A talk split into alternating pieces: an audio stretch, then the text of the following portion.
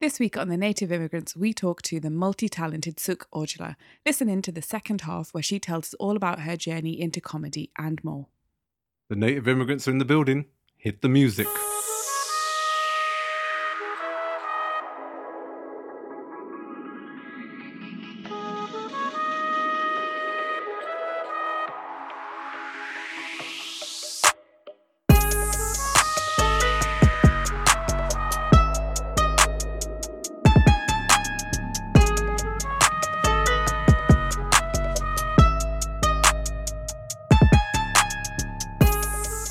Salutations and welcome to another episode of The Native Immigrants. I'm your host, Swami Barakas, and as always, I'm joined by my co host, Jojo underscore B. What's going on, Jojo B? Hello! We started today's show as we always do with an argument. Massive argument.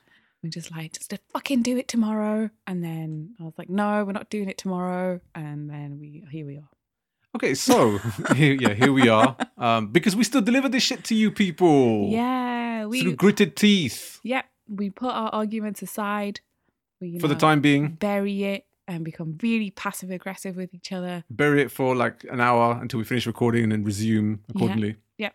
Where we'll you know we'll just like go to bed and turn to opposite ways and then you know just not speak to each other for the rest of the night no that's not true Not that's not how it happens because i refuse to go to sleep in an argument that's like a philosophy i've lived by Yeah. it really annoys him because he loves to drag out an argument I don't have to drag it. I don't have I to drag it out. it. No, I don't have to drag it out. I just don't want to like then talk to you. I don't need to Yeah, discuss likes to- things with he you afterwards. to drag it out That's not dragging it out. It Argument is out. continually speaking and going back and like you know like throwing all words of like you know spewing hate towards each other. no, it's also That's an argument. like, like I said, passive aggressive and just moody and sulky and silent. if I'm So no silent, there's difference between silence and passive aggressiveness. This argument is over, bus. Oh yeah.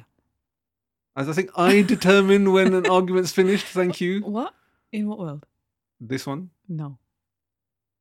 Okay, so the other thing is, right, um, and through this whole time trying to talk really passionately about arguments, um, Jojo B's got a pair of headphones on. Finally, so right, for all of the episodes that we've ever done before, I've never worn any headphones. Mm. And so this is the first time I'm wearing headphones. And it's weird because I can hear myself and I can hear him in my like ear very intensely.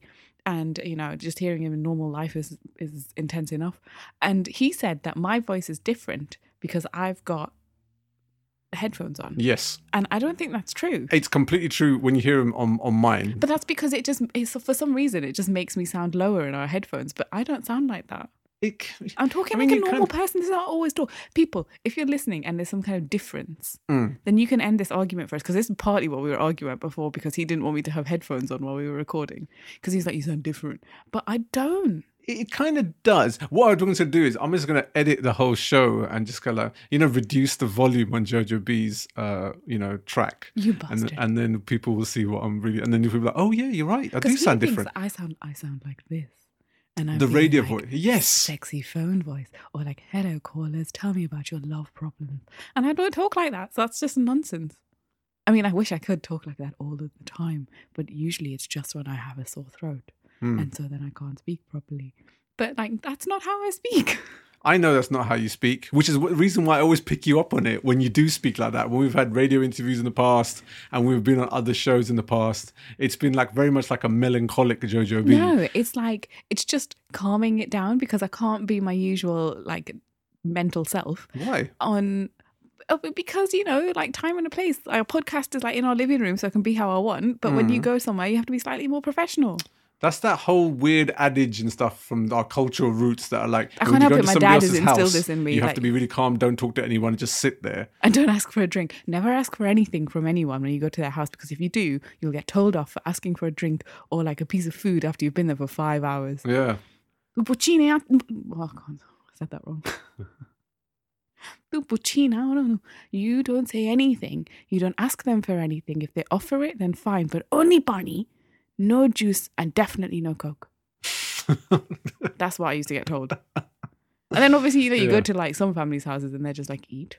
Yeah. As, as soon as But it's in. crazy. You know, some houses you go to and they don't even offer you a glass of water either. And you're there for like three, four hours. I and it was like, all right, so yeah, I think we're going to go now. Oh, okay. No worries. It was lovely seeing you guys.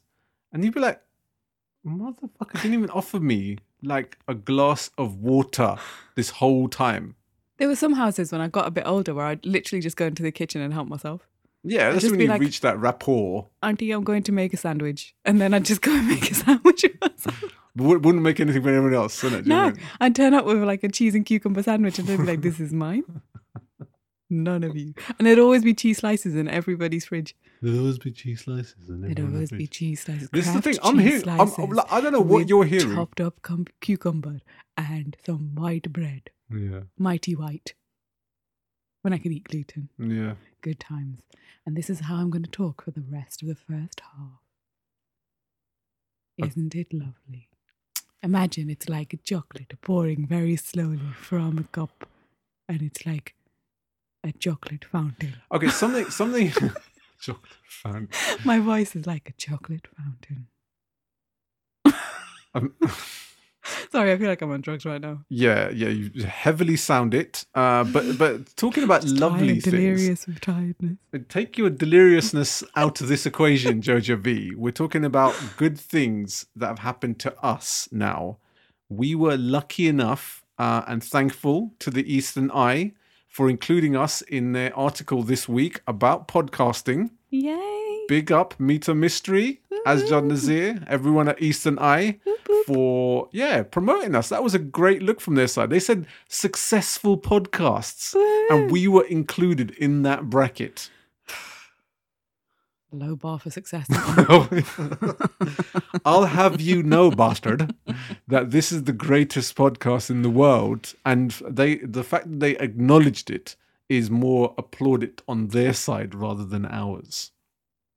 Yes, well done them Yes. for recognizing for greatness. recognizing greatness exactly uh, but seriously yeah shout to Mita Mistry uh, who put the article together and big up all the other podcasts that were featured soul sutras are on there and our brother satman the smt who we were lucky enough to be guests on uh, a few weeks ago yeah, listen, on his listen. on his uh, podcast like a podcast thing happened.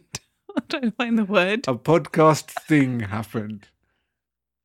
I don't like. uh, I want because I'm trying to think what would she what was she trying to say, and I'll give you. I would have report, but responded not a union, with like, a, crossover. That's the word. collaboration. Yeah, collab. That's Oh, it. Like wow. a crossover. You know, like that kind of thing. I've lost my mind, honestly. Lost your mind and your voice as well at the same time. This is all sounding very much like it was LSD related on Jojo. I don't think B's this is how people on LSD talk. I Oh. really don't. But um, yeah. No, it was a lovely thing. Uh, Jojo B's um, downplaying of it aside, um, it was a massive look for us, and we're hugely grateful to um, to Eastern Eye uh, for showcasing us. And um, yeah, shout out to Mita, shout out to Asjad. Make sure you get your copy. It's out this week uh, on newsstands everywhere. Some of our cousins were actually sending us photos uh, when they got their copy of it and saying how proud they were of us. And you know, we're very very thankful for that. We are. Um, so yeah, make sure you get your copy, and if not, check out the article online on Eastern Eye's website. Right. So what's been happening this week? Well, there really is only one thing that people are talking about currently, Yes. Especially if you're Asian, I think.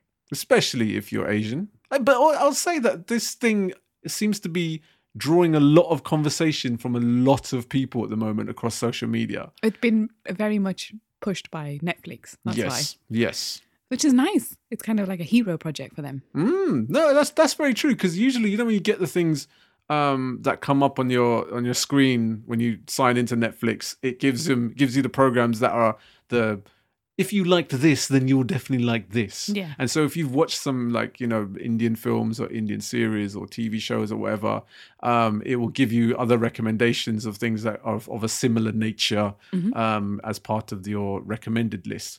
But this was like a, across like trending and popular on Netflix um, across like all genres. Is it because we're so starved for new content on Netflix? Because we're all, we've all been sat at home for four months and just like watched everything that's worth watching. But that's the thing. There's so much on there, and then you think like, how much can you potentially fit in? So for that to stand out amongst all the other shows that are currently on Netflix, um, I think is a massive look not only in what the show is and what it's about, Um, but also like people just want to like have a sense of the taste of what happens during this whole process with our culture.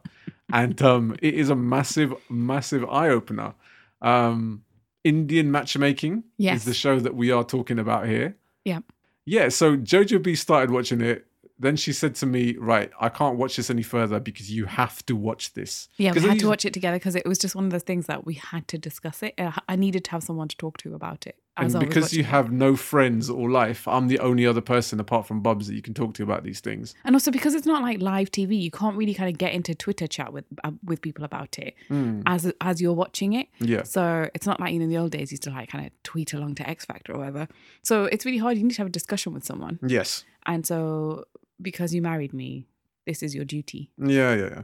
Well, yeah. I didn't sign up for this, but it is what it is. Um, but the fact of the matter is, I kind of, you know, decided to watch this with not so much a bit of apprehension because Jojo B watches loads of shit on Netflix, and I'm just like, you know I what? love all of You their dating shows. They're all unbelievably glorious. Yes, yes. And I'm just like, ah, you know what? If it's another one of them ones, you you watch it, and you know maybe I'll watch it and stuff, and I never get around to it anyway. But Indian matchmaking, um, not only because of the crazy hype that it delivered, but it's easy enough from someone from our culture to kind of be like, oh yeah, that's kind of what we do. But to see it in front of your eyes was like a real kind of like, wow, But is it what we do? That's the thing. Like, is it a real, like, true reflection of how it works? Yes, we always have, like, well, a lot of people, including Mm. myself, have people trying to set you up, but we never paid anyone to set us up. Yeah, you so, know, like, yeah. we never went that far. And I just, I was like, what? What is this world that we live in currently? But then I kind of understand it because we know lots of people who haven't you know haven't found anyone and really want to find their partner but can't for whatever reason and so i kind of get why people would hire someone like that but it's just the characters that she meets and the things that are said by her the matchmaker and Sima by, Taparia is the name of the matchmaker, Yeah. who's the main uh, protagonist of the show. and i'm i'm guessing she's you know gonna have a long list of clients now because there'll be lots of people who'll be like oh yeah you know what? I could do with someone like her helping me Mm, out. Yeah, but at the same time like just it just showed you how much we haven't moved on even though we think that we are trying to move on how much our culture just has not moved on Mm, in the words that are used in the attitudes that there are amongst the parents amongst the people.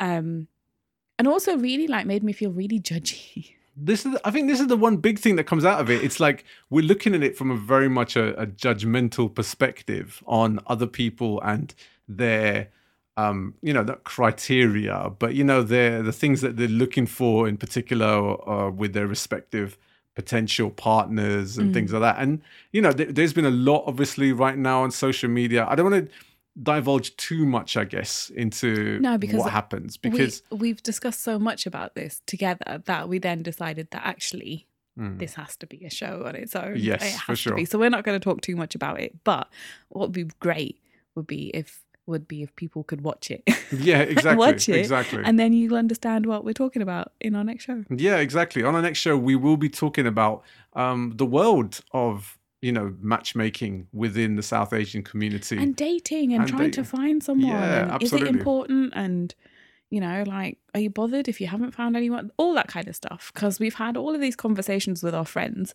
and all our friends are kind of our age, you know, mid to late thirties. Hmm. and many of them are not are not with anybody at the moment so just you know what it's like to be of that age and still be single and, and be in the world of online dating and apps and Hmm.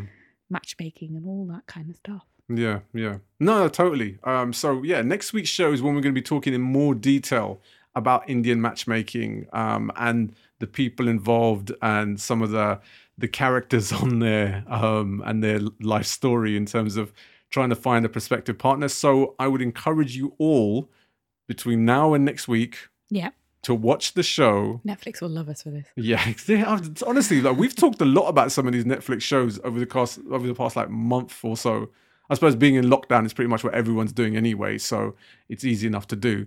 Um, but we encourage you to watch it so that when we talk about it next week, you'll have a much better understanding of exactly what we're talking about. Yep, do your homework. and then you know you can discuss it with us. Are we being too judgmental about it, or are we saying everything that's validated? Yeah. I'd love to hear what everyone thinks about all the characters in it. Honestly, all the people that are in it are just interesting. It's shall we yeah, say. but everyone at the moment everyone is talking about it on social media, and there's a lot of differing opinions on the people involved. It's obviously some very very negative, Mm. um, but you know sometimes you know pots can't call kettles black. I feel. I guess, and I suppose we all know someone who's like one of the people in there. Like they're all very familiar Asian characters. I'm talking to about, about them like they're not real. They are real people, but we all know someone who's like one of them at least. Yeah, yeah, yeah. So yeah, I think this will be a very interesting discussion next It week. will indeed. Much to look forward to for next week's show. Uh, but finally, this week, uh, with South Asian Heritage Month in full flow from last week's launch, Hashtag South South Asian Heritage Month. hashtag South, hashtag South, Hashtag South Asian Heritage Month. South Asian Heritage Month. Yeah. I mean, you've taken something that's a real, like, an important, like, huge uh, thing into like a Whatever. seedy, He's sordid. convinced that I sound different, and I don't. Anyway, it's not about me. Yeah, it's about South Asian Heritage Month. Woohoo! Um, so shout to Jasvir Singh and everyone involved. There's a number of events that have already happened right now and will continue to do so until mid-August. But one that we were particularly interested in uh, as big quiz fans, Not just interested, very excited about. yes, uh, and people who are avid listeners of this show would know already that we are big fans of quizzing. And last Saturday, the amazing Bobby Seagull was hosting a quiz night that was all to do with South Asian history. He does lots of quiz nights through the week. And um, yeah, this one was specifically about South Asian heritage, history, culture, all that kind of stuff. Yeah. And yes, we joined in. Yes, we w- didn't get a chance to do it live, No, um, but we did do it retrospectively. on YouTube. It's still there if you still want to do it. Exactly. Um, but shout out to Bobby Seagull. We actually mentioned him a few weeks ago on this show when we were interviewing James Divine Stoneman, as they are both former contestants on University Challenge. Yep. And I think they both captained their teams as well, if I remember.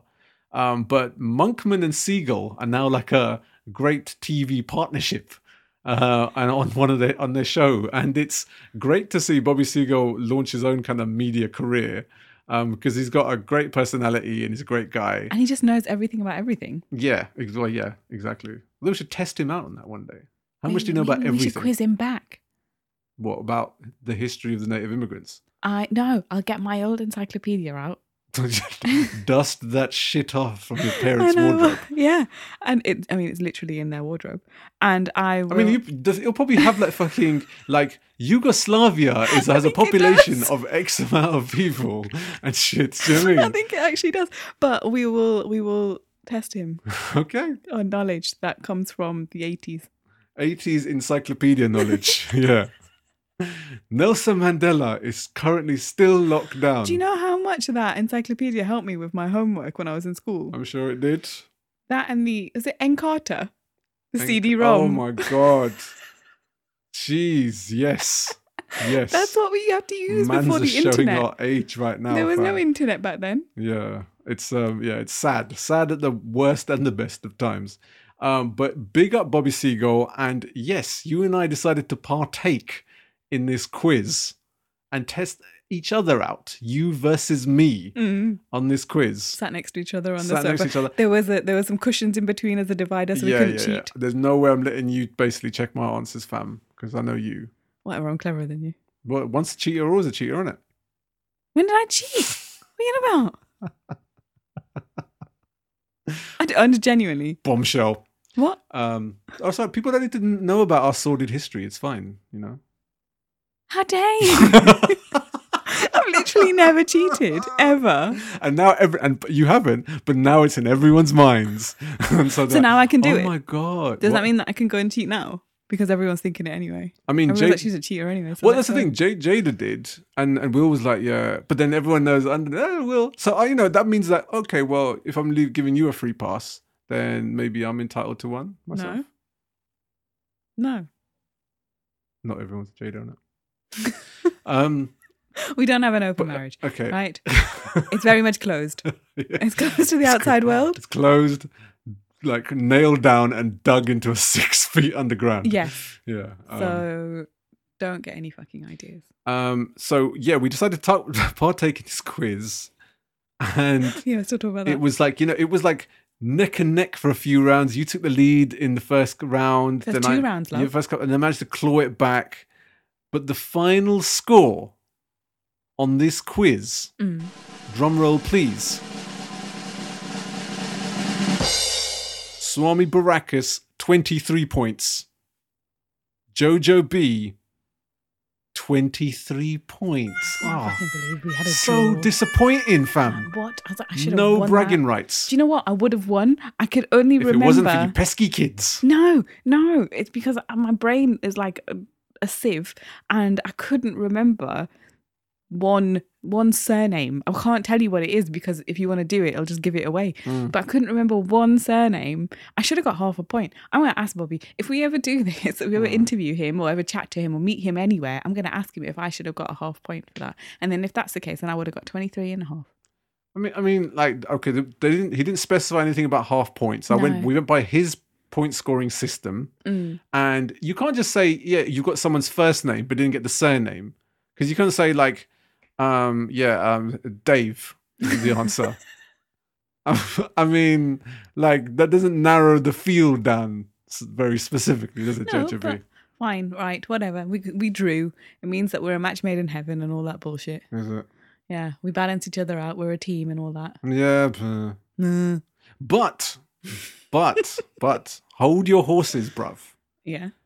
Bobby Seagull did say to us on Twitter that he will come up with a potential tiebreaker question. Well, where is this question, bruv? Yeah, we need Bobby. it. We need it so that I can then beat him. Wait, wait, wait, wait. wait. But knowing my luck, it'll be like a bloody football question. And although my football knowledge Yeah. is pretty good, it, not as good as his. So I, you know, I'll probably lose. But if it's anything to do with science, I'm there. Science or Nigella Lawson recipes? Yes. Then Jojo B's got it covered, fam. Yep. But yeah, it was 23 all. Um, but there's going to be a lot of amazing events happening for the rest of this month for South Asian Heritage Month. So make sure you check out their website and their social media to follow all the events and do check them out. Yeah, there's still loads of stuff to happen. Yeah, exactly. But you can go back and watch all the stuff that's already happened. Absolutely, exactly. So yeah, do the quiz yourselves and let us know how you got on. Did you beat our score? And if you did, keep it yourself, bruv. We should have a quiz night every night with all our listeners. We should watch Every Not night. every night, How every week. fucking- how much fucking free time do you think we have, fam? I just about have time to record this show, edit it, and put it out every week. And you want to do a quiz show, a quiz night every? All right, oh once a month. God. Once I didn't mean every night. This I meant guy, every week. this Uh, guy. Once a month, we should do one of Bobby's quiz nights. What as a like like a watch along with our listeners? Yeah, we should do it. We should all t- partake Okay. and compete. We'll beat you. We'll yeah, beat you. yeah, yeah, yeah, be it against us basically on it, and then we end up beating our listeners, and they just stop listening to us. Well done, JJB. Thanks for this brainwave Well, if they're sore losers, do we really want them in our camp? no losers here. Thank you very much, people. Exactly. Right. Well, that is it from the first half of this show. On the second half of this show, we are joined by an amazing special guest, one which we're very lucky and humbled to have join us. The amazing Sukh Ojla will be joining us for an interview, and you can listen to that right after this. See you on the other side, people.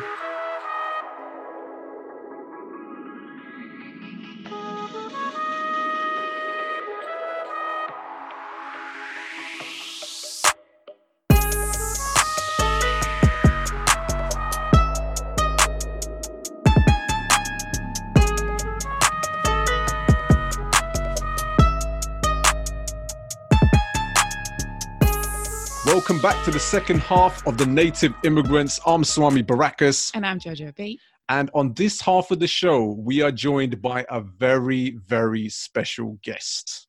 One that we're very humbled and honored to have join us on our Lickle podcast. Uh, now, the first time we uh, saw this young lady, um, it was, uh, of all places, uh, a Patel Community Center Oh, event yeah. about sort of four or five years ago. And um, and if you go to like a Patel Community Center event, you think it's going to be like Patel um, comedy. So I thought there'd be like, you know, like, you know, the guys coming on stage saying, ah, Mari Bari to chene, kevi gadari ni che, and all this kind of, you know, that kind of Yeah. comedy. But um, it actually ended up being a good night of comedy, surprisingly. Yeah, we actually laughed. We actually laughed all the way through. we did because we went. We were like, "Oh right, they're just the charity tickets, and we know the people who are like helping Yeah. sell the tickets. We Everyone knows. Patel. Yeah, we have to go. So show support and all that kind of stuff. And then we had a really good night. And we had a really good night. Yeah, it was like Hyde Vanessa, and it was a number of like kind of comedians that were on the come up. Yeah. You know, and that were about to blast off and make a big name for themselves. Mm. And this lady happened to be one of those people, and may even be the one that catapulted into stardom. Yeah, the to the most definitely the most memorable. Yeah, um, because all her jokes were extremely relatable. Um, obviously, Oh, the, 'cause I felt like the only Punjabi in a room full of Gujaratis, and Yeah. so I was laughing my head off because I was like, "This is my life," yes. and everybody else is like, "Ha ha ha." It was uh, is what Punjabis do, you know what I mean? They just cook onion and garlic with everything and you know all that kind of shit. Um, but yeah, absolutely amazing night of comedy, absolutely amazing comedian, and she's joining us here on our show. We're so pleased to have her. Sukh Ojla, welcome to the Native Immigrants. Ah, thank you both so much. What a lovely. I was just grinning away like him. Not as much as we were grinning that night listening to you because it was Ah. it was um yeah the comedy that night was some, some great comedians um but i think what set you apart from Was this the in rest of- Harrow? Yeah, it was in harrow Yep. yes yes do you remember all your gigs like like off by heart exactly where and which time and Um, everything yeah. So if you tell me like who was on the lineup, I'll be like, yeah, cool, I remember that. I know, like I, I'm at Harrow quite a bit. Um, big know, up the so harrow, we're harrow kind of- people so yeah yeah. Pop by next time, I never. In it. Isn't Now I know. um, now I know. Always, always up for that. Always up for that. But yeah, I, uh, I love, I love performing in Harrow because the crowd is always so up for it. You got a beautiful room. You know, in Harrow Art Centre was this, or was Um, this another gig? I think so. it, I, you know it was so far back it was definitely definitely Massive. it was it was just a room full of Mm. patels um and so Yeah, they, I mean, they're a yeah. rowdy bunch at the best of times and so um when there's good comedy you know it could it could either go one of one of two ways one Yeah. very very violent and so you managed to toe the line and kept things really nice and uh, calm I think. Patels are the most similar to Punjabis. you think Yeah, they do love their time. alcohol as well Yeah. so um so yeah it Yeah. round. I loved it. The last time I was at Harrow Art Centre, there was a whole front row that I had brought from home, so I could hear like the foil rustling and stuff like that. um, had bought Vada, everybody had Vada Pav. Um, and I was up. like, "What are you?" I was like, "What are you? What are you doing?" I was like, "What are you?" Because I'm I was hosting. Um, This is the was new- like, "Sorry." This is like the new heckling, isn't it? It's not even like let's heckle the comedians by rustling up pakoras and dhokras and like fafras and and vada pavs and stuff in front of them. It's like, can you guys shut the fuck up with this shit? But I was also like, and they were like looking up at me, and I was like, sorry, I was I had to stop the show because I was like, for, for everybody in the back who can't see, I've got five people in the front row in a row just rustling mm. foil. I was like, what Oh, are you what are you eating? Why are you eating it now? And they were like so unashamed, which is what I love about Upperney. It's like they're Yeah. so unashamed because they're like, oh well, we were hungry and we didn't want to spend money eating out, so wow. we one of us made this, and then no. and they just pass they just pass it along the rest of the row and then it goes all the way to the back. It It's was yeah, share and share alike. brilliant. That's what you don't get at you know the comedy store or like Yeah. you know your kind of mainstream comedy clubs is you don't get aunties in Harrow passing out snacks, which is a shame. Yeah. We need more of that. Right? So you've probably spoke about your journey on numerous radio shows and podcasts, but for people listening to, you know, for you for the first time on our show and that aren't familiar with your Mhm. material, how did you get into the world of writing and comedy? Um, see now I can do this really quickly because I've done I've done it Yeah, a few exactly. times. Yeah, which is yeah, great. The, the, Which is great for the listeners. Um, so so the yeah so the kind of shortened version is that I um, I'm a, an actress. I'm a trained actress, and um, so that was my path for quite a few years. And then I found that kind of work drying up, and I wasn't really satisfied with kind of where my career was going. And I did a comedy workshop um, back in 2015 Mm-hmm. And I was like, oh, okay, this is interesting. And then just left it. and then, you know, uh, you, you, know, it wasn't Divert. like I did that. And yeah, I was like, oh, that's really interesting. That's terrifying, but I love it. And um, then I did a gig locally. And it's that thing where, like, you know, when you start out in a career and you're like, oh my God, I would never, ever tell somebody to do what I did because it was so terrifying. And I'm just lucky that it went my way. Yeah. Um, I did a gig locally and, I, and like these guys were putting on a show for charity and they were like, oh, uh, do you want to come and do stand up? Like, you're pretty funny. And I was like, yeah, all right then. yeah. Oops. No idea. No idea but it's that kind of naivety that you have when you don't really know the industry and you don't really know what you're doing. I was Absolutely. like yeah all right like fine cool. I don't know what i was thinking anyway. And um i ended up doing a 15 minute set for my first proper gig. Oh wow, wow. in front of a sold out audience of like 150 people in my hometown. So imagine if that you know sometimes my blood runs cold when i think about if that had gone badly. Like i would never be able to show my face in the cash and carry again. Yeah, yeah that would be over oh, for me. I'd have to how, move. How did that first first gig go then in the end? Really well. Actually, Satman was there, who we were talking about off air. Oh, big up. Big uh, up. Yeah, so that's how we kind of connected as well, because he was like, "What? I didn't know. I didn't know about you. I didn't know you could do comedy." I was like, "Neither did I." um, First time for both of us. Yeah. yeah. So um, so yeah, that kind of happened, and then I did a few more gigs, and then you know i joined a few facebook groups and then you build a little community of other you know other kind of comics as well who are doing it. And then i started kind of on the the um uh somebody recommended me to the asian network. And then i did that in 2017 so really yeah. that was from 2016 was my first proper gig. So like less than a year later i was on the asian network. So which was really kind of quick. And i was you know great timing and all the rest of it kind of got in there and then yeah since then i've just kind of been i did edinburgh fringe last year. Um, yep. i've been touring my solo show life sucks which obviously has been postponed now um, in these times. But yeah so that's kind of where i was at up, up until now. So it's kind of i'm still in terms of comedy i'm kind of a baby still. Like i'm still learning loads and um, and also finding my own voice and and finding out you know it's like any career. You kind of when you start in a particular industry you're like oh this is the path because i see lots of people doing this path so this must be the only path. And then you go down that path and you're like yeah i don't really like this. I think i yeah. want to do something a bit a bit different you know? And so now i'm at a stage now where i love hosting. Like i love emceeing because i feel like you're i'm inviting all of you to my house yeah and like you know I, i've got that punjabi hospitality where i'm like oh, better, better, like you know yeah. you know and I, I love doing all that you know i love kind of just having chat with the audience and that's great for me because i'm like my job is to make you feel comfortable and to set this up nicely for the comics and i really enjoy that and take ownership of that. And then i love doing my solo show because again it's that same vibe of come in come in to my house uh, let me talk to you. And it's very much like comedies you know people think oh it's you standing on a stage telling jokes and it's not it's really a two-way thing. Yeah. You know it's very much like it's that kind of energy that you that you need to feed off. And yeah and it's very much a kind of dialogue you know some hopefully a silent dialogue um between yeah. you and the audience. Yes yes what you saying yes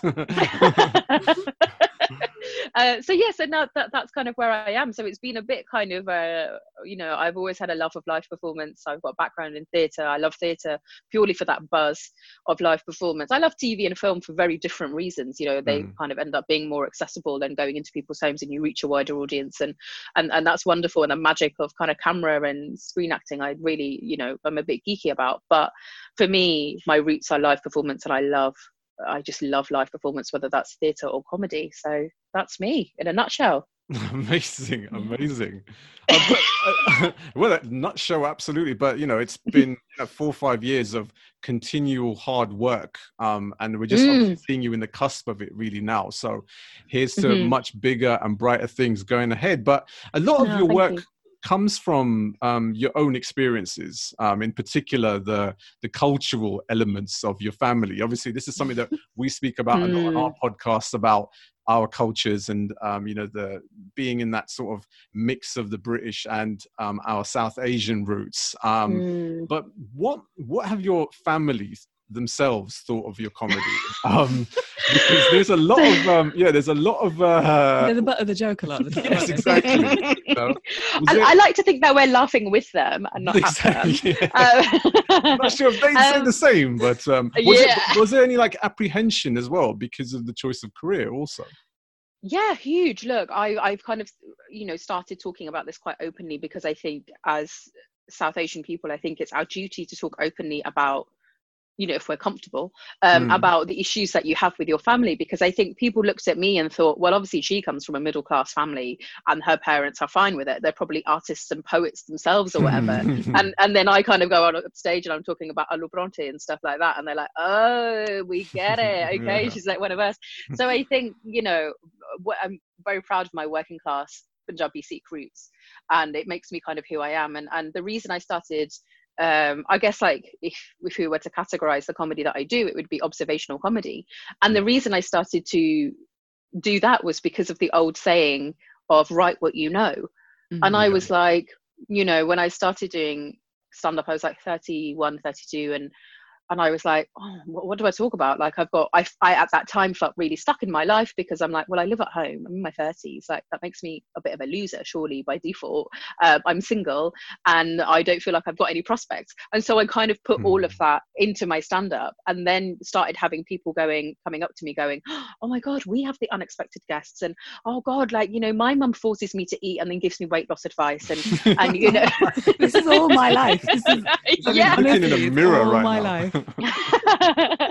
so like you were saying like i would get you know and sometimes you know uh, quite emotional women like you know would come you know they'd get quite emotional and they'd be like oh god like he you are and this is the side of it that you don't think about when you go well i didn't anyway because i thought well i'm just going to see how this goes. Oh okay looks like this is my career now. Oh okay I'm making a bit of money and i'm getting somewhere. Let's carry on see where this goes. What you don't realize is that you know i'm a minority in the arts already just being a brown woman and then i'm like narrowing that by being punjabi by being working class you know by having parents who are you know very traditional kind of observant sikhs as well at the same time. And then the stuff that i'm talking about um you know is stuff that other people aren't because it's my lived experience. No one else can really talk about it unless they kind of live through it themselves. So um then i'm getting people coming up to me after gigs especially kind of women in their late 20s and their or in their 30s like me going i can't tell you how useful and, and how wonderful this is to see somebody like you up there because it makes me go well you're up there living your life and you've not taken the traditional path of you know getting married young and having kids and you know having one of those big houses with the black and gold gates with the lions on them you know they're like you've like Southall, all of Southall. yeah, the, the, the big thing is the two pillars, the Roman pillars on top yes. is the the classic in Southall currently, oh my god. Um, punjabi's obsession with property and land. And like this will never go away and the Mercedes. Don't forget the Mercedes. They need to have the Mercedes. yeah exactly you gotta have all that they were like so you're not bothered about that so okay i'm not bothered about that and that makes me feel seen you know because i can Mm, relate yeah. to that and that's really lovely and that's that's the part of it that i've probably found more validating and more life affirming than making people laugh because i feel like i say this all the time i'm like anybody can be funny. You know a kid can tell a joke or somebody can snip on a banana skin or you know or like fart jokes are funny. Do you know what i mean? Like there are so many different things that are funny and so and i think for me where my comedy's taken me is is i'm like for me comedy doesn't mean as much on its own but if comedy with a connection is what i crave and is what is um what is that's for me. Like that is that is my thing. That's what i want to do. I want to connect through comedy which is why i talk about especially in life sucks in my solo show i talk a lot about mental health. Mm. and initially people are like uh is she gonna go there? Like Yeah. but I talk I, I talk about our reticence as South Asians to talk about mental health, about how people, you know, how when I talk about it, you know, anyway, this is not the question, is it? I've gone on a total tangent. My parents, let me tell you. Sorry, you're like, You um, must be, you to stop become, yeah, you become your parent in that they find ways to just like divert the conversation to something all the way to the other end of the Oh spectrum. God. And then Oh, find a way to don't. rein it back again. So I find myself rinsing out margarine tubs. I'm like, ple- like it's all it's all started. It's happening. It's Yeah. happening.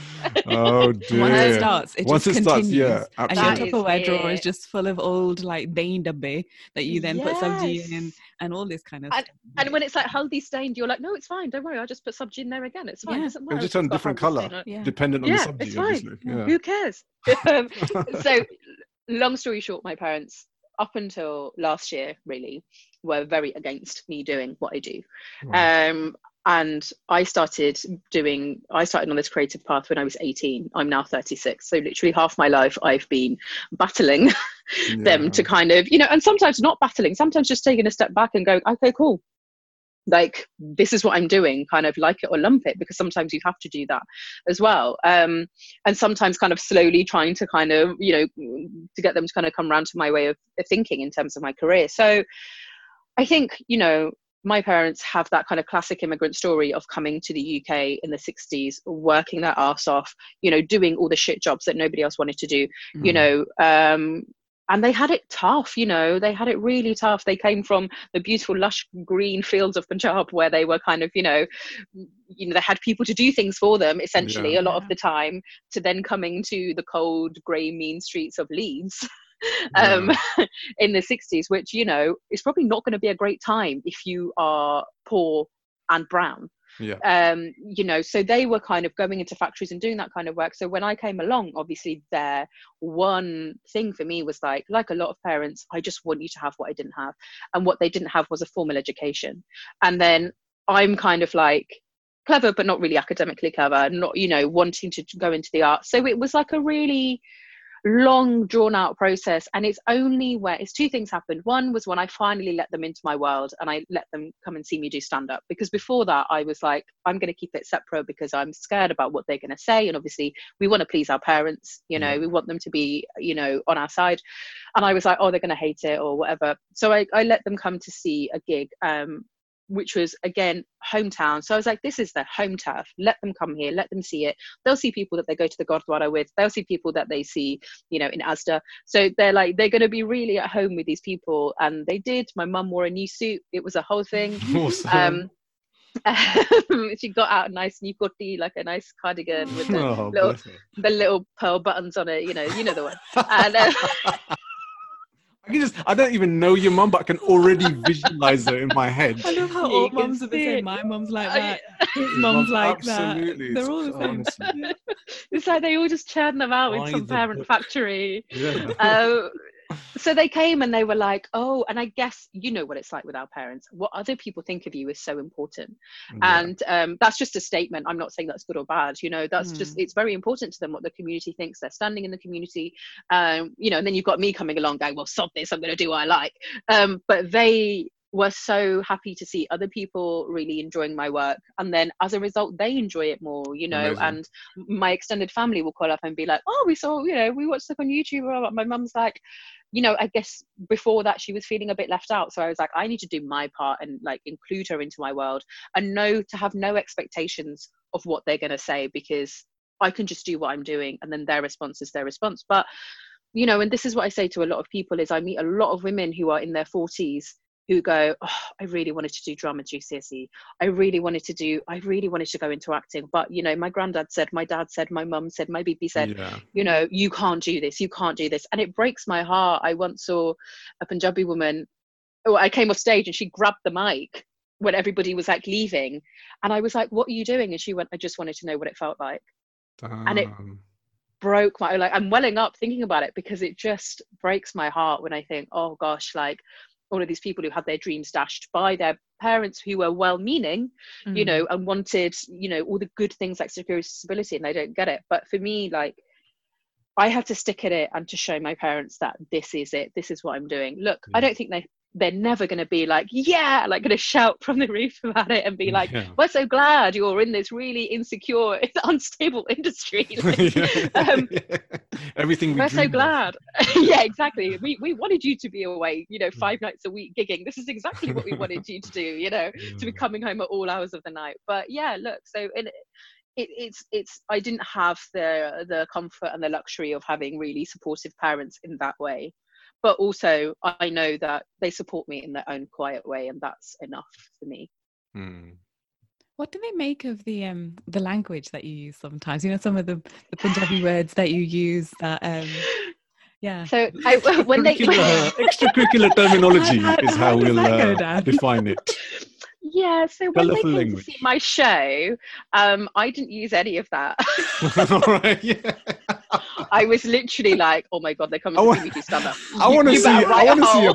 PG Sukh Ojla show. I'd love to see that. It'll be like you know the the nineties where like ITV used to dub over their films Yeah. and stuff with like you know hang time, mother crushers. You know, the freak off me, officer. You know that kind of stuff. I can just imagine it's that. exactly like it's everything's beeped out. I, you know, I. I They've seen me twice now. I'll be honest, I don't enjoy it because the whole time I'm like, don't say the P word, don't say the P word.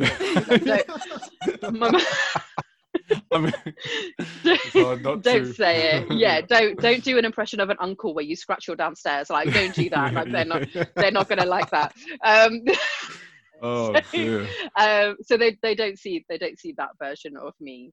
I love how no matter how old we get, we are still petrified of our parents. It's mad, you know. No matter how how successful we are in our relative careers, etc. It's it's because you're it's still, still- their baby. aren't you? Absolutely. Like, there's- you're never too old for a there's still- chappal being. To be fair. Exactly. Well, to be fair, our 19 month old doesn't care at all. He has, he just doesn't, he doesn't. There's give no chill. shit, There's no chill. No. He's like, say what you like.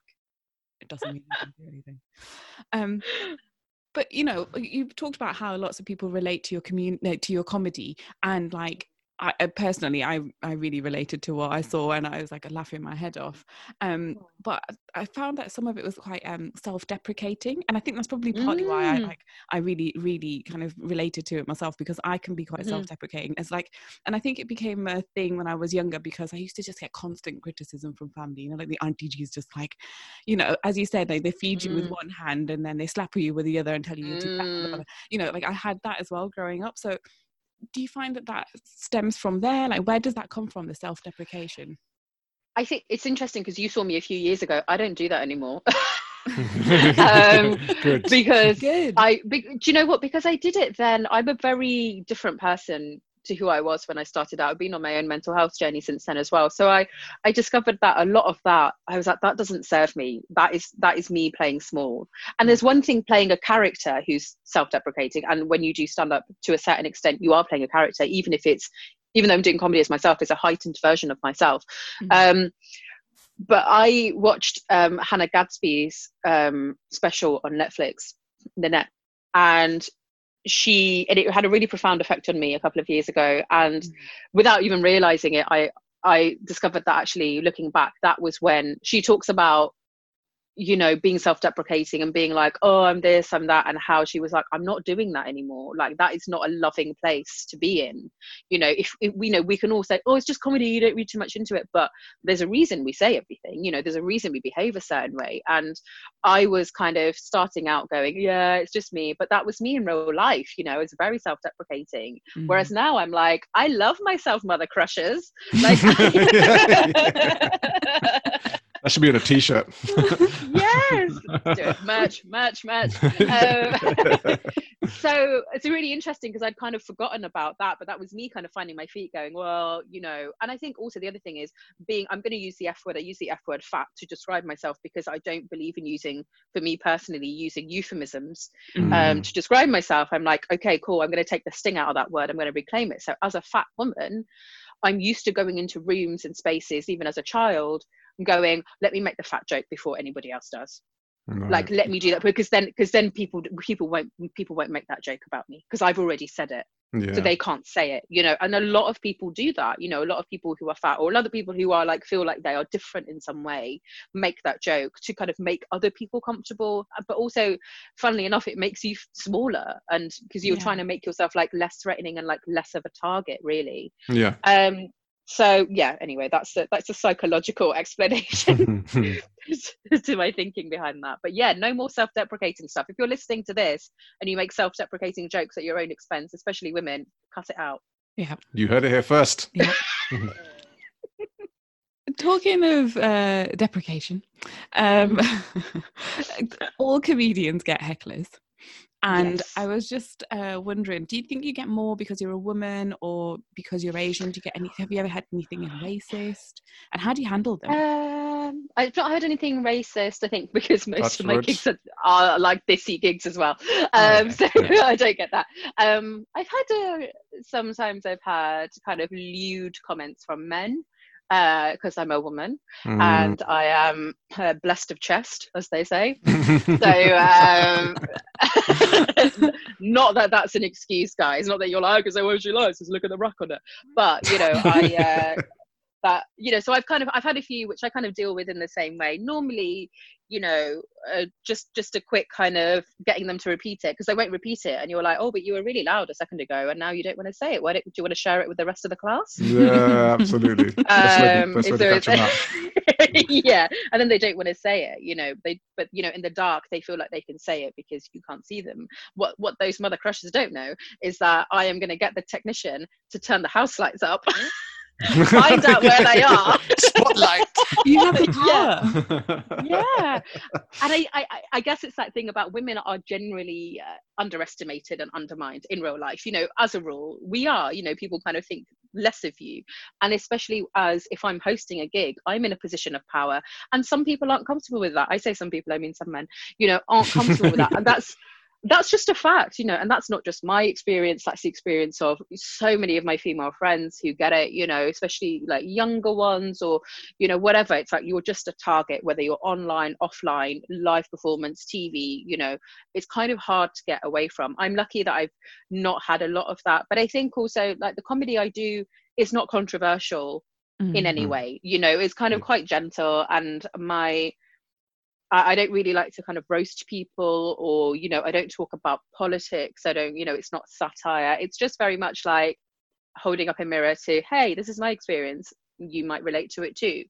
Um so it's not kind i'm not up there going oh brexit the tories or whatever. So Mm. I, I think i'm kind of quite lucky. I did get do you know what? I got heckled by a gujarati uncle in leicester.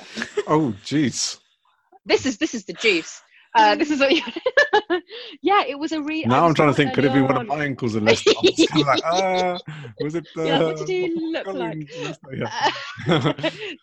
uh, yeah, so that was a weird one, I think, because oh, that was the best one because I didn't even have to do anything. And Auntie stood up, who was in the, he was right at the top. And Auntie stood up, who was in like the second or third row, and she was proper like she had a sari on with the gutti buttoned up. You know those aunties with wow, like the cardigan yes, and the. Yeah. yeah, she had the little bun and the clips, the little hair clips. Big up. Big up. And Hitting all the stereotypes today, isn't it? It describes every one of his aunties. How dare you? It does though. How So dare many. you? They're all um, lovely. I'm not saying that's So not. Look, it's They're the best best 'cause they're so Profiled. cuddly. Our, our people are being profiled right now. This is- Well, you should be heckling, shouldn't you?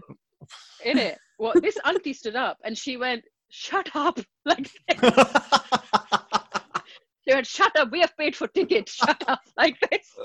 Shut And up, I bastard. was like, Oh, and. I was, I was dying. I was like, "This is brilliant." I didn't even need to deal with that guy, and she got a round of applause for it. I mean, that was amazing. What that did he was- say? so basically. I mean, he was just like I was saying stuff, and he was just he was so drunk. You know when they're slurring and they're just shouting and they're not even making any sense. So I was a Mm. little bit like, oh, okay, well, obviously you've never left the house before, and you know, um, okay, I see that you don't really know how to behave in public spaces. So you see how everybody else is sitting quietly. That's generally what's expected. But then you know, I think I think they were actually removed in the Oh. end because the Wow. the comedian after me refused to carry on. Oh, was just like, no way. "Hmm." No yeah, he was just like, yeah, he was like, I'm just gonna stand here. And wait for you to shut up or be removed, and then in the end, they kind of got removed, and then they were kicking off about about mm, that's your people, man. That's your people. yeah, Um, that's what- yeah, exactly. Our claims to fame. Um, so, like, obviously, you've already mentioned uh, the fact that your life Sucks uh, tour was unfortunately postponed because of the current Mm. pandemic. Um, and yeah, like, we hope it recommences in the very near future. Um, But Mm. what's life uh, been like in in lockdown during that period? I know a, a lot of writers have gone into like you know full creative mode and kind of using that time to kind of Mm. get all their juices flowing, and and Yeah. others have just hit a brick wall because it's just like just in a, a stuck in suspended Yeah. animation almost. How has it been? Hundred percent. There was there was no juice for like the first like yeah. there apart was from I Rubicon. was dry. yeah, that's it. I was. Do you know what? in it. I was like, oh my god. I was like, this is because the thing is how what happened was i was literally about to go on stage it's five minutes before i was about to go on stage um in coventry um on like the week before lockdown was announced literally a week before. And boris johnson i didn't know this because i never have my phone on me when i'm getting ready for a show because mm. i want to be focused on the show. I don't want to be you know on whatsapp or whatever. Um and so i'm just getting ready and stuff. And unbeknownst to me boris johnson had made that announcement saying oh i you know theatres should close. But there was no talk of like a national lockdown at that stage. Mm. And then the promoter comes backstage five minutes before and he's like, um, the show's been cancelled. And I laughed because I was hmm. like, what? Like, what? what? So I was like, what do you mean? And he was like, look, announcement's been made, the venue's made the decision. And I was like, it was literally five minutes to go. I was ready to go. I was warmed up. I was like, I was just, I was so just like right by the door. And I thought he'd come in to be like, cool, let's go backstage. Like it's, it's ready, like it's go time. And um, it honestly, I had the most intense physical reaction to that. I just went hot and then cold and then itchy. it was like oh, from like nothing. I had like a really extreme reaction. I was like, oh my God, what is wrong with me? Um, what is going on? And then it was just like it was like shell shock. I was completely shocked. And I couldn't even cry. I was like so upset. I couldn't and then I started crying, and then I'm like putting up this Insta video, being like, "I'm really sorry if you came up like the venue made that decision," and then I'm crying on this Insta video, oh, like oh, I was just like, Bless. you know, I was just a mess. And I think for me, like work was so great, and it was the tour had started, and I've I've not felt love and support like it for any work that I've made in my life, like I have with Life Sucks. You know, the amount of people, because we were just at the beginning, we were only like, we weren't even halfway through.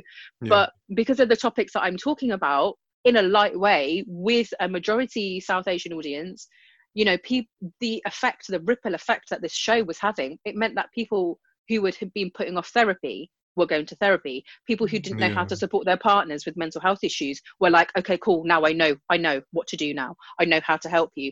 You know, people were going, can I, you know, I need to bring my friend to see you. She's going through this. People were going, oh, I ma- this makes sense now. Now I know the way that I am. So it ha- was having this like really incredible effect on people, and I was having the best time doing it. And then it was just like nothing. Mm. And then hmm. it was lockdown. And then it's like, well, of course, so all my gigs got cancelled my tour got cancelled all my filming yeah. work got cancelled oh, and i was in that position as a freelancer where i was like you know what for the first time in my life this year i've got work up until december for the first time i've got work all year Amazing. um and I've that's already in the diary, and you know, hopefully there'll be other coming in. And I was like, okay, good. Like you can finally just enjoy it now, rather than going, oh, what do I do next? Um, so that happened. I basically took to my bed. I i was i wouldn't say i was depressed but i think the shock of it all having the rug completely pulled out from under you which is exactly what it felt like obviously I, I mean i'm quite an anxious person anyway. So then i'm like how do i keep my parents safe? You know they're in their 70s yeah. like how do you do that? You know what does this mean like for work? What you know I had all these plans. I was like um so i think the first four weeks were tough you know my self-care was out the window. You know i i wasn't really contacting people. I wasn't really communicating with my friends even. I was exhausted. I was ex- i was just felt really tired. I just slept a lot and i had zero energy whatsoever. And then i slowly kind of started emerging from it. I started thinking about what we're going through as trauma like collective trauma because we don't you know because it's all happened really suddenly and because of the deaths you know and the kind of that collective energy of you know the anxiety and uncertainty you know i think as humans we always want to know what's happening you know. So when we don't know what's happening we get re- that's where anxiety comes from you know that yeah. kind of feeling of like not being in control. So it was tough then and then i got a book deal. Yes. So it was like amazing, amazing. So, so then it went like from like absolutely nothing. Oh no then I, oh sorry i missed out the missed out the the super productive stage where i was like um weeding the garden and clearing the garden. So because i was like i'm gonna course, yeah. i was like i'm gonna i'm gonna do raised beds. And we're gonna this is it. I mean we're this is this is like this is like apocalypse apocalypse time. So i'm gonna like you know we're gonna gonna we're trying to sow some gajra and stuff. So i was like we're gonna have food for the winter. So and then I'm like oh, baking, and then I'm like, cool, okay. So what I'm going to do is I'm going to become qualified. I'm going to become a graphic designer, like in this downtime, because now I'm all, like all those crazy ideas. And yeah. then I realized I was like, you know what, I I need to like I need to calm down and I need to actually look at what this time is teaching me. And Yeah. what this time is teaching me is, um, hi, Sukh, by the way, you haven't had a break in five years. Yeah. Maybe now's the time to actually go reflect on the past five years, look at where you want to go, um, see how, you know, what like I had no personal life, guys. I'm going to be honest with you. I never saw my friends. There was no, you know, when you're in that phase of your career, when you're building everything else, as much as I didn't even know how to relax. You know, I'd be like, I wasn't sleeping properly. My, you know, your hours are funny. You're gigging, and then you're like in hotels, or you're like, you know, on a train back from the Midlands or whatever, and then you're like, living off Tesco meal deals, and like your, your skin's crap, and you know, everything. You just feel rubbish. And then I'm like, oh, okay. So we kind of it's been a process of like rediscovering who I am now um what i what i want to do and then the, the book deal was just such a beautiful blessing that came out of nowhere because um uh, or i don't know is this a separate question or it's the same question sorry i don't want to like No, one. nah, it's all Um. This is what it's all about.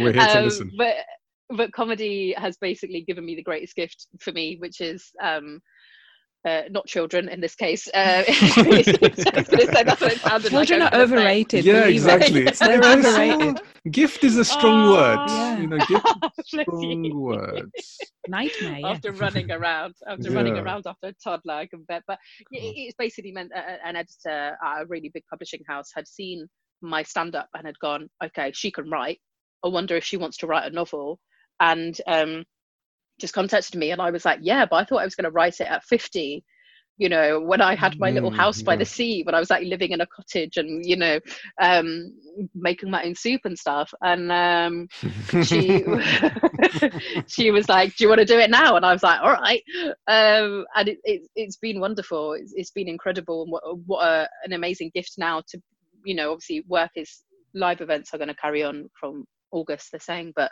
you know i'm in kind of two minds about like when do you do the tour? You know it's such a Yeah. hard decision to Yeah. make you know when are people going to be comfortable for the next phase of lockdown? So you know it's been great. So now i've gone from nothing to raised beds and baking um to now i'm like building a home gym wow. because i don't want to go back into yeah I, I miss i miss deadlifts man i'm gonna say it i've become one of those i've become a gym bro like Wow. Amazing. So we're, gonna- this time I- next year, we're going to see like a tonk. Mm, so do you yeah i'm gonna be a hench that was it's gonna be my show is gonna be about powerlifting for jumping so, I'm gonna come on stage i'll be doing bench press on stage at harrow art centre Amazing. um, so yeah, so I'm like, cool, okay. In this, I hate the, I hate this phrase "new normal" just because it's been used so much. But in this next phase of normality, you know, now I've got to sit and write a book. Now I've got to engage my brain and be like, Yeah. you need to sit down and write a certain amount of words every day. And I'm, I'm not going to lie to you, the words that are coming out, 99% of them are shit. Like I'm just like, but I am.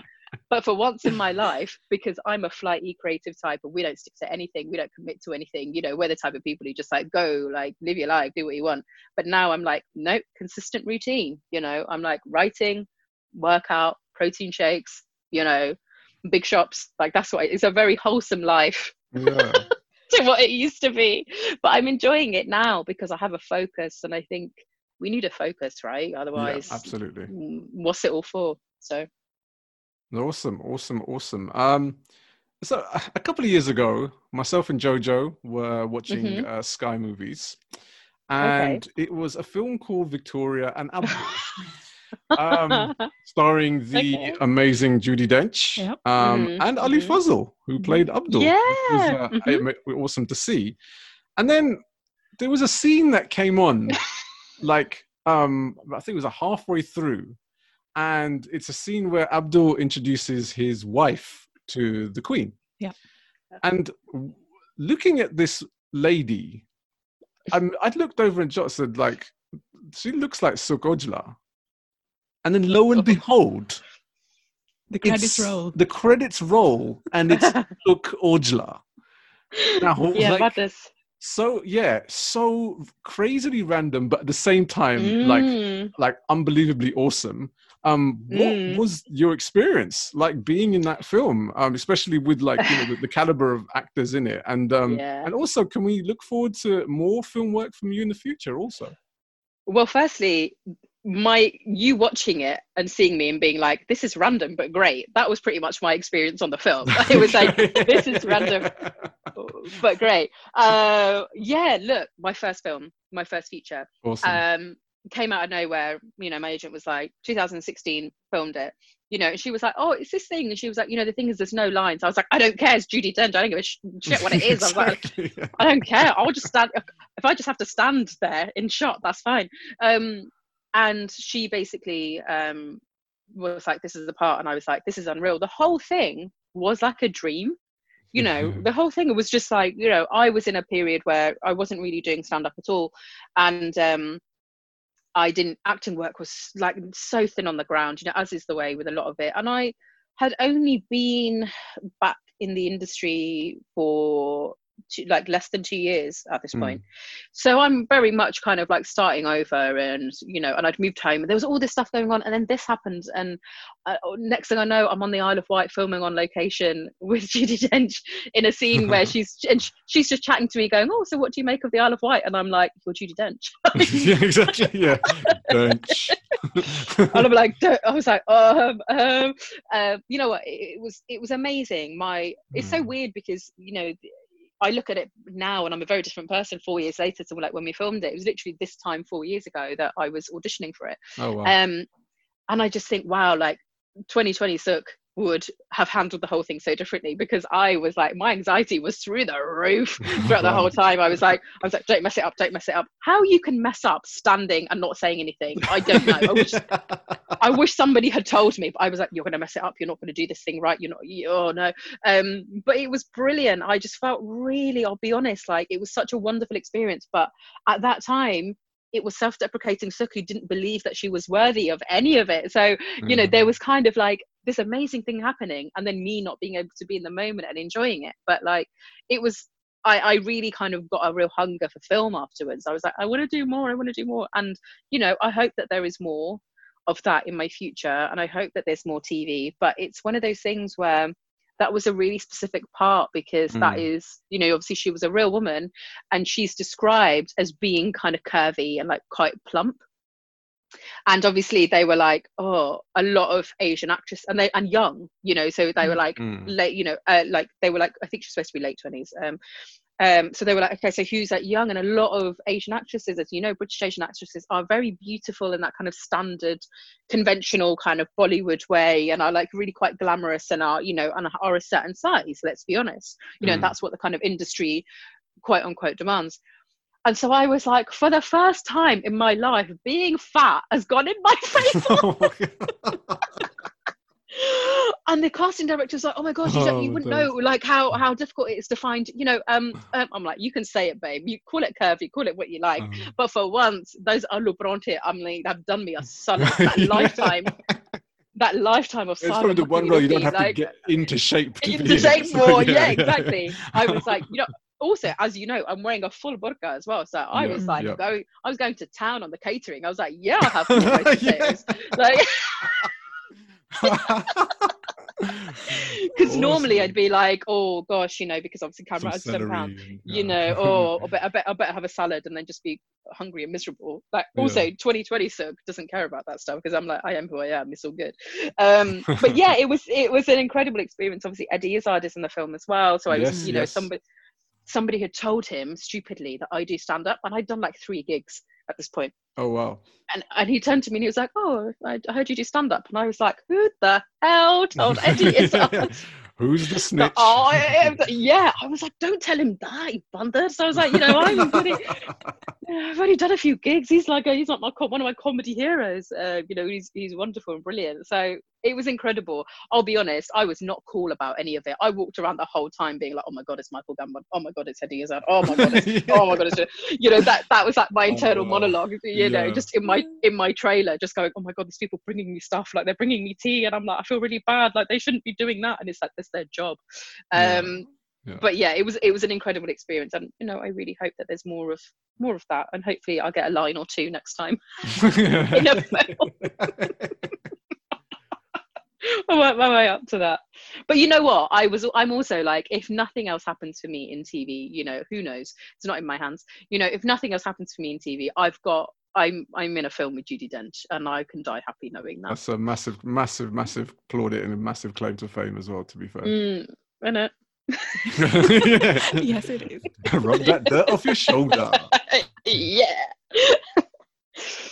We ask um all of our guests this one particular Mhm. question, um Oh God. because We're a Brit- Brace yourself. we're a British Asian podcast, and we pride Yeah. ourselves in kind of you know trying to encompass all of the things that mean being British Asian.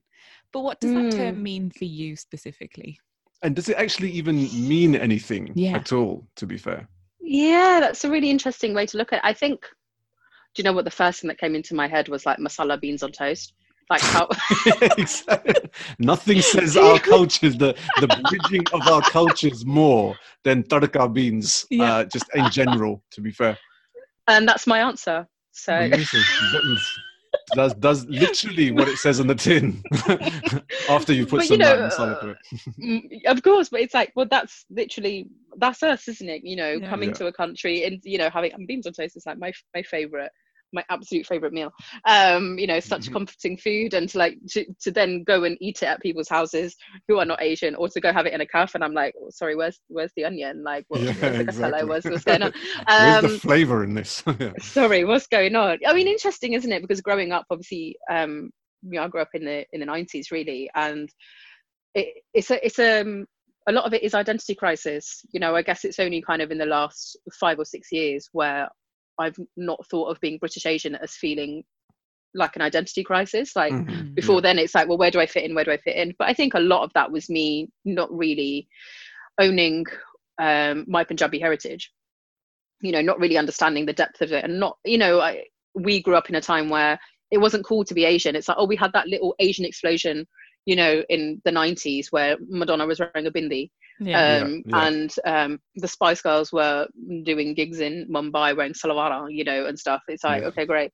And then you've got um, Goodness Gracious Me, and there was Kula Shaker doing the whole thing. And so, but even then, I was like, oh, really? That's not very cool, is it?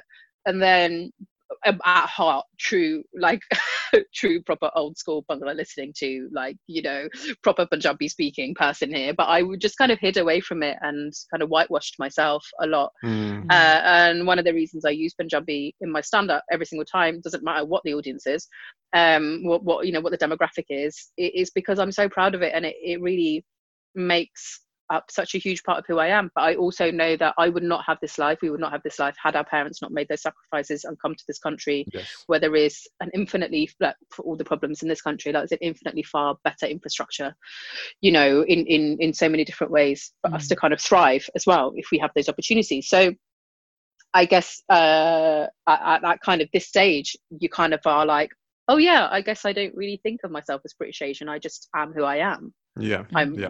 a, mix, a mix of all my influences but yeah i mean you can also cut this and just be like use that nice little soundbite of me just saying yes, stuff. I mean- fantastic. they're like, yeah, it's great. We want to get on the wine, so we're just going to use masala beans. Yeah, great.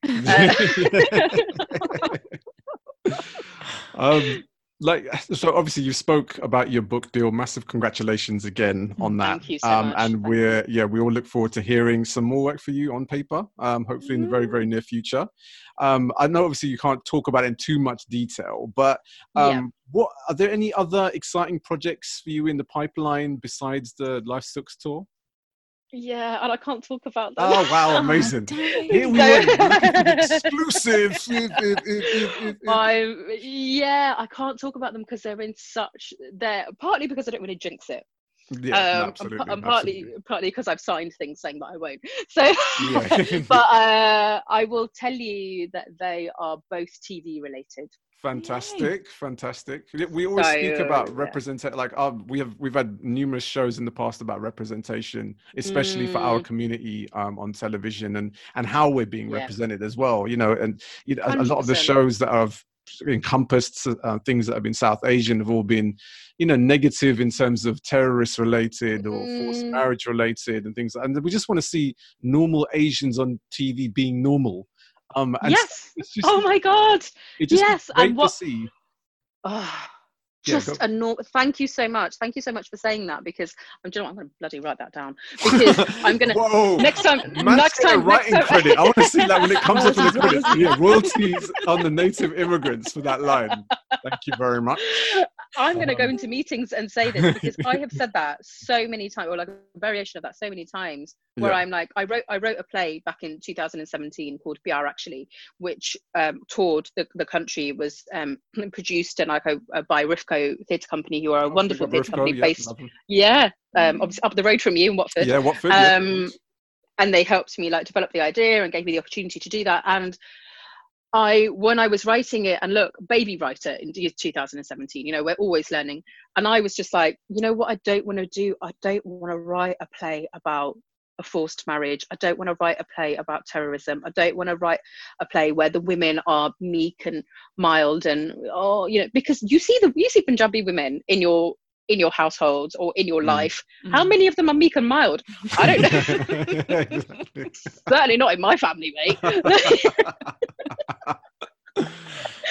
Um, and so I wrote, I wrote a play. I can tell you about this because obviously this has already been out and loads of people have seen it. Um, I wrote a play about a woman who has an affair, a Punjabi woman who has an affair. Oi, hoi. You know, do you know what I mean? And, oh my god, the shocks, the shocks Yeah, from the toba, aunties toba, toba, toba. who were like, there's a, there's a scene in a hotel where obviously you don't see it, but you she walks in in a dressing gown and Okay. instantly it's like, and I was like, oh my Besharam, god, besharam. it, uh, exactly. But it happens, you know, Yeah, and the course, and the story was based on an amalgamation of true stories from British Asian women, and the reason why people liked it was because they were like, okay, so we know this character, or we are somebody who can relate to her in some way. And the reason non Asian audiences were like, oh my God, I get it. And our cultures are really similar, and blah, blah, blah. And that expectation, and I get the double life thing. And so I think, like you, the projects that I'm working on, both of the TV projects, I've gone in and I've said, okay, what I want is a story that is a normal everyday person going about their life they happen to be british asian Yeah, um there's going to be there's going to be no big wedding there's no going to be no big dance number in here absolutely. like yeah. we're not doing any of that and when we come to casting guess what when we're ca- casting our family they're all going to be indian you're not going to Yeah. go oh let's have that person because they're portuguese so they kind of look indian or let's have that person Yeah. they're kind of middle eastern so that will go and then you've Mhm. got this like family when they're all supposed to be related blood related to each other looking like a gap advert yeah, so true. So, so true. so i'm like that's not normal you got no you got a whole punjabi family not one punjabi person in there um, Mhm. and you got somebody doing a really bad Indian accent because they're not Indian. So uh, my my dream is to create work that look you're never going to please everybody we know that. Um and our community is the first to build you up then tear you down. I'm completely aware of that Oh, i've, been, on the, I've been on the receiving the receiving end of that yeah absolutely. You know i'm not a role model for people that's not what i set out to do but what i would love to do is in our lifetime i would love for us to turn on the tv and just be like it's normal to see a nation family and not do what we had to do growing up and what i still do is when i go oh my god it's a guy with a bug oh my god it's a thing exactly, oh, yeah. oh my god it's a oh no it's an idiot you It's know which is what we've i would love to just turn on the tv and that just not be a thing because we're so used to seeing a representation of modern day britain on tv Yeah. You know, I- I- thank you and do- good night yeah, exactly. yeah. Drop Mic the drop. microphone. Yeah, exactly. Um, talk about representation. We were just wondering because we were looking out Mm. for um, comedians to watch, you know, and we've got you and we've got people like Tez Ilyas and lots of people kind Mhm. of out there to. To, to kind of that are like making it big now on TV and kind of getting their name Mm. known. But are there any up and comers that you would recommend for us?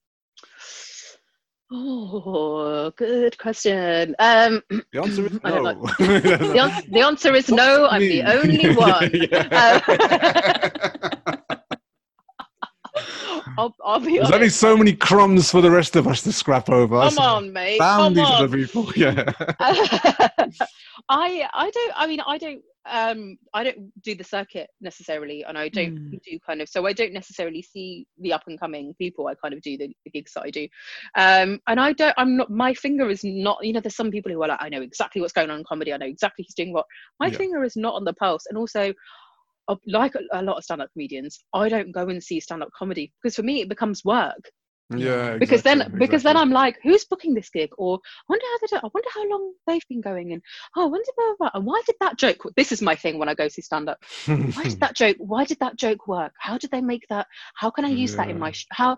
Okay, how do I apply that to my work? And then you're just you're not even enjoying you're just show. applauding yeah. at the end. You're not even enjoying it, you know. Yeah. So I'm sorry, but that's that's a rubbishy answer. But my um yeah, I've I've kind of I'm got I've gone into writer world now. Yeah, yeah, yeah. Of course. Um, with my with my um, snacks of gibra and and you know endless cups of tea to Big kind of up. get me get me get me going you know and keeping it real um but yeah i mean i live comedy i just want to say is really on the brink of kind of almost being wiped out in this country because of coronavirus and yeah, yeah. um, it's it's actually quite a, a terrifying time for people who are just starting out, or even people who are kind of well established. You know, people who re- rely on this to kind of pay their bills and support their families and stuff. And I really hope that i don't know when this is going out. I'm assuming it's going out fairly soon. Yes, Yeah. yeah, yeah. Next couple of days. Um, but I'm really hoping that if you see like you know live comedy funds please like if you can donate or like you know a lot of comedians have ko-fis or like patreons and stuff like that then please Yes. kind of do that because we talk about representation and we say oh i'd love to see more you know asian faces or black faces on tv but a lot of those people start out in stand up and so and stand up has become a way for people or has been for a long time a way for people to get onto tv and to film. And like it has been for me it's you know it's been a real stepping stone. But if i couldn't have done it or i didn't have the support to do it then i wouldn't be getting the opportunities i'm doing now so that's like my one hope is that after this when people feel comfortable to and when it's safe to they will go out and they will support live comedy as much as possible because you know netflix specials are fantastic you know all those like one hour specials that we watch wherever yeah, yeah. you know or like clips on youtube are wonderful but i you know i think it's i think we really kind because it's not really considered an art it's not considered part of the arts which is ridiculous so like theaters might get funding or you know whatever like film production companies might get funded or whatever but live comedy always kind of falls through the cracks which is yes, yes. really indeed. really really sad it's really Yeah. sad so sorry sorry to go serious but No, it's um, true. you it's know, so true. let, let's try and support it and let's let's get more let's get more diversity on our stages and on our screens please Absolutely. Another mic drop. The mics are dropping all over the place. Yeah. you heard it here. Um, all right, so lockdown is basically coming to, is more or less coming to an end. Um, you know, Should what- it though? Yeah, Should should it it? I don't think it No, I'm really should. you know, when, as Asians, we're like highly susceptible to all this anyway. Um, Mm. but um, like when this eventually does subside and we return Mhm. to some, I can't even say some kind of normality because what is normal now? Um, but what Mm. is like the first thing that you would just love to do, like that you just can't wait to do, basically, when it's out there in the open? i'm gonna go to nando's with my best mate Big up yourself. Well, have, have you not done the delivery thing? Because now, now they're No. delivering, and plus Oh, Nando's no. is like So they've got good. that the VAT exempt as well, so it's actually cheaper. you know buy a Nando's you right now, know so it and you know also i've been looking it up because i've been planning this for a standard, while standard. Uh, um i've been looking it up table service Oh wow! What? Table service at Nando's. So they, yeah, so they'll the table service, and they'll bring you your napkin and your sauces and like what have you, and everything. I mean, isn't this just what? Because I love Nando's, but sometimes when you're with a mate, then you're like, okay, do you want to go up first? Shall I go? Okay, shall I get this then, and then you can Monzo me the money, or like you, or whatever, or like, Yeah, oh no, yeah, I've got yeah, cash, or and then you're like, oh, but then I wanted to use my Nando's card and get my points, and so it was always a bit of a, bit of a thing. I used to, I used to And, uh, love it because you didn't have to tip anyone at the end, and you know how much we as Asians hate to Oh like give extra money to anyone. So and I'm Gujarati, because I paid first. Exactly, yeah. I don't have to give you nothing, bro. You know. I didn't so- even think about that. The tipping thing never even crossed my mind. I hope that their servers are paid really well. Yeah. By the way, 'cause now, Yeah, now I feel bad. That's Now true. bad. That's actually But um, oh damn, does this mean we're gonna have to tip now? because Yeah, we're- Giving our bill at the end. Um, but yeah, literally, it's it's as simple as I could have said, oh, I want to go on holiday, whatever. But I'm writing a book. Come on, there's there's gonna be no holidays till December.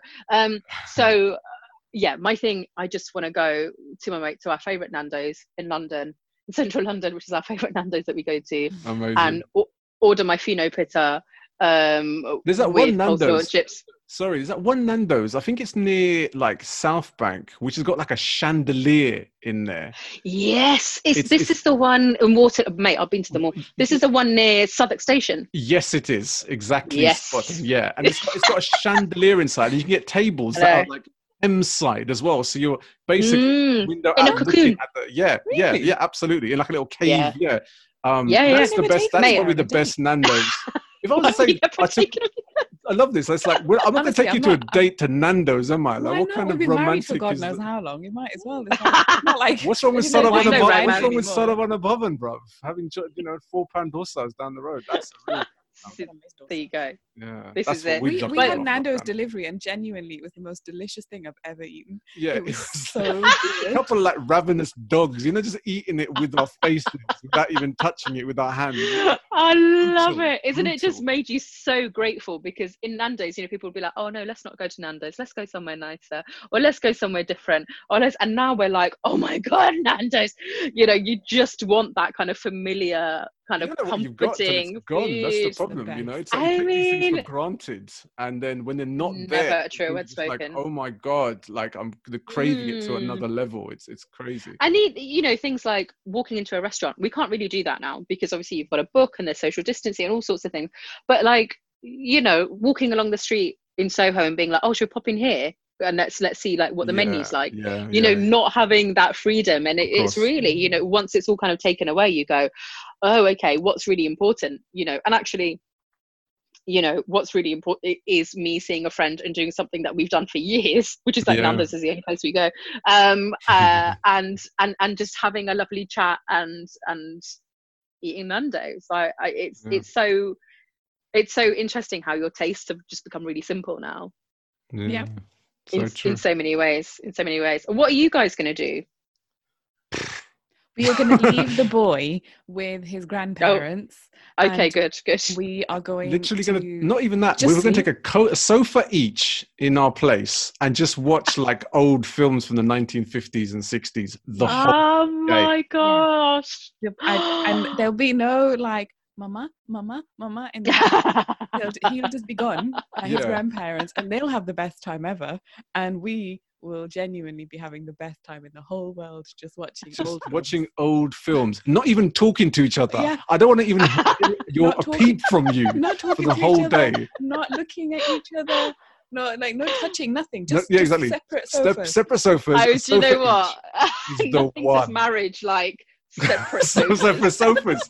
Honestly, it's it's the yeah, it's the new yeah, it's the new way I way was pushing for an L-shaped sofa, and he was like, "No, two separate Two sofas. separate sofas, bruv. Separate sofas. It's Then you honestly stretch like out you Yeah. stretch out. If you've had a fight, you can just go onto the other sofa, don't have to sit next to that person, you know, but still be in the same room so it doesn't feel like there's any awkwardness.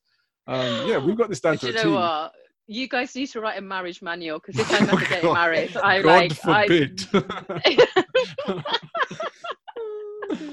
oh, but it's been an absolute pleasure for us. Thank you uh, so for much. being on our show. Um, you know, I, I know you've got so much happening in the pipeline. I know you can't talk about it, but Mm. as and when these things do happen, we'd love to have you back on to Yeah. discuss, um, you know, especially the new book um, and yeah, all these like absolutely. you know secret kind of like massive projects that you've got going on. That's all MI5 related and shit.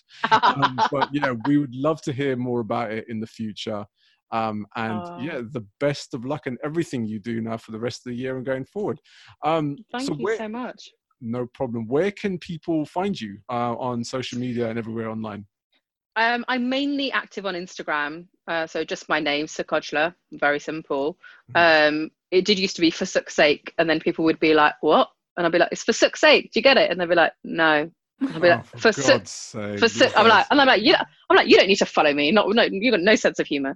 Um, so, so yeah, so um, Instagram and Twitter um, at yeah at Sukh Ojla, and also we're announcing the new dates for the tour within the next couple of weeks, which is seems very exciting, but also kind of terrifying at the same time because you're like, oh, but um, so if you kind of want tickets for the tour, then like that's the kind of place to look in a, in a few weeks, and um, yeah, give me a follow, and I'm you know I love I love my little Instagram family, so come join us. Cool. Amazing, amazing. Thank you so much to Sukh Ojla for joining us Ah, this week. Thank you. This has been a delight. Thank you so much. Highlight of my day. Thank you. Oh, yeah, thanks. You've the definitely highlight the highlight for ours Yeah. because it's been like hell for us up until we switched record on this show. Um, so yeah, happier times ahead, hopefully.